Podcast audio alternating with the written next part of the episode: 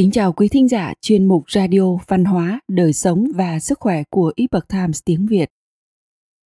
Hôm nay, chúng tôi hân hạnh gửi đến quý vị bài viết của tác giả James Gorey có nhan đề Lời hứa trường tồn trong lễ Giáng sinh do dịch giả Minh Khanh chuyển ngữ từ bản gốc của The Epoch Times. Mời quý vị cùng lắng nghe. Lễ Giáng sinh đầu tiên được tổ chức với lòng nhân hậu lòng biết ơn và niềm hân hoan tuyệt vời khi đấng cứu thế đã hứa ban ra đời lời hứa đó là không thể phá vỡ giáng sinh đang đến nhưng liệu chúng ta có còn tôn trọng và thừa nhận điều đó như cách chúng ta đã làm 20, 30 năm hay thậm chí 50 năm trước không? Hầu hết chúng ta đều biết câu trả lời cho câu hỏi đó. Tất nhiên, một số người theo đạo cơ đốc ở Mỹ vẫn làm như vậy nhưng số lượng những người không làm như vậy đang tăng lên nhanh chóng. Không chỉ việc cử hành lễ giáng sinh đã giảm sút, mà cả niềm tin và sự hiểu biết về sự liên quan của thông điệp giáng sinh cũng vậy. Sự trỗi dậy và suy yếu của đạo thiên chúa. Theo nghĩa vĩ mô, việc tôn vinh đấng cứu thế đã suy yếu ở hầu hết các quốc gia, ngoài trừ trung quốc, iran và các quốc gia ở trung phi. Không phải ngẫu nhiên mà giáo hội lại phát triển mạnh mẽ ở những quốc gia bức hải thiên chúa giáo nhiều nhất. Ngược lại, ở phương tây, sự suy yếu của thiên chúa giáo cũng được ghi chép rõ ràng. Bất kỳ người quan sát nào cũng có thể thấy rằng lễ giáng sinh và mục đích sự ra đời của đấng christ đã bị coi nhẹ, mô tả sai, thương mại hóa, tình dục hóa, chính trị hóa và thậm chí bị ác quỷ hóa bởi văn hóa đại chúng và cái gọi là nhà thờ Thiên Chúa giáo như xã hội Anh Quốc. Thật vậy, sự công nhận và thừa nhận của xã hội về sự ra đời của Chúa, những gì Ngài đã làm trên trái đất này, bản chất thiêng liêng của Ngài và những lời hứa về cuộc sống vĩnh cửu hầu như không tồn tại trong các nền dân chủ tự do vốn được thành lập dựa trên đức tin cơ đốc. Phải chăng điều này có nghĩa là lời hứa của lễ Giáng sinh và quan trọng hơn là lời hứa của Chúa với những người theo Ngài là không đúng. Lời hứa được thực hiện và được giữ. Hoàn toàn không phải vậy. Trên thực tế, Ngài đã thực hiện nhiều lời hứa với chúng ta liên quan đến sứ mệnh của Ngài trên trái đất. Và thực tế cũng cho thấy cách hầu hết người dân trên thế giới tiếp nhận chúng hoặc thay vào đó từ chối thực hiện.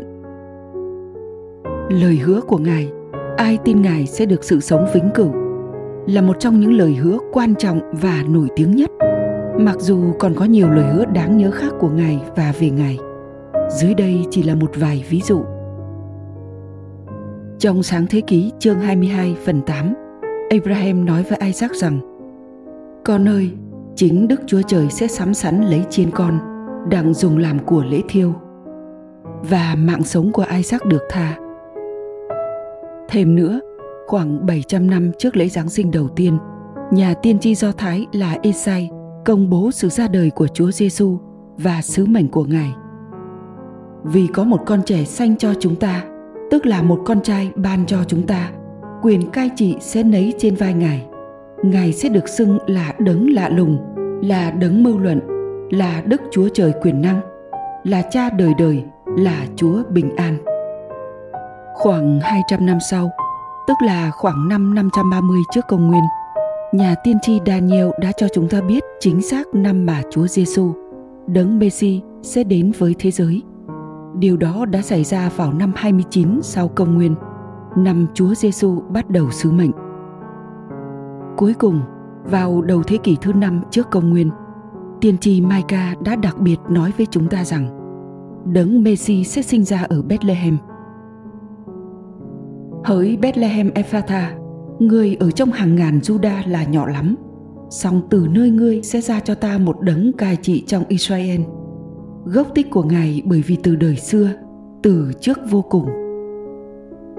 Lời hứa của Chúa Giêsu với các tín hữu có những lời hứa khác trước sự ra đời của Chúa Giêsu, như quý vị hiểu rõ rồi đấy. Nhưng có một vài lời hứa mà Chúa Giêsu đã đưa ra đối với những người theo Ngài dường như ngày càng trở nên chân thực và phù hợp hơn. Ví bằng người đời ghét các ngươi, thì hãy biết rằng họ đã ghét ta trước các ngươi.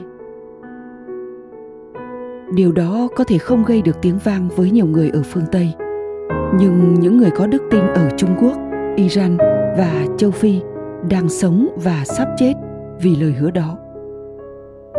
Chúa còn phán, đừng sợ vì ta ở với con. Nếu quý vị ghi nhớ điều đó trong tim, thì nỗi sợ hãi sẽ không còn ảnh hưởng đến quý vị hay suy nghĩ của quý vị nữa.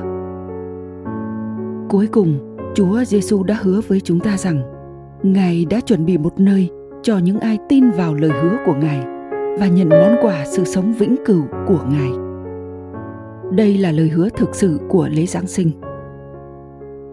Giống như chúng ta nhìn một đứa trẻ và thấy lời hứa về một tương lai tốt đẹp hơn. Chúng ta cũng nên nhìn vào lời hứa về lễ giáng sinh đầu tiên và biết rằng tương lai đã được biết trước, đã được định sẵn và hoàn toàn thuộc về đấng đã tạo ra nó. Nhìn thấu những lạc lối. Trong bối cảnh đó, những biến dạng mà chúng ta thấy trong cách tổ chức mùa giáng sinh ngày nay, mặc dù có thể gây nản lòng, chỉ là những kẻ mạo danh về ý nghĩa thực sự họ có xúc phạm và làm chệch hướng sự cảm nhận của chúng ta đối với ý nghĩa thực sự không? Với một số người trong chúng ta, có lẽ đúng là như vậy. Đồng thời, những nỗ lực rất mãnh liệt để thực hiện sự lừa dối như vậy, theo một cách nào đó, cho thấy sự mạnh mẽ và trường tồn của lời hứa về lễ giáng sinh thực sự như thế nào. Theo nghĩa vi mô hoặc cá nhân, câu trả lời cho việc lễ giáng sinh có còn phù hợp hay không?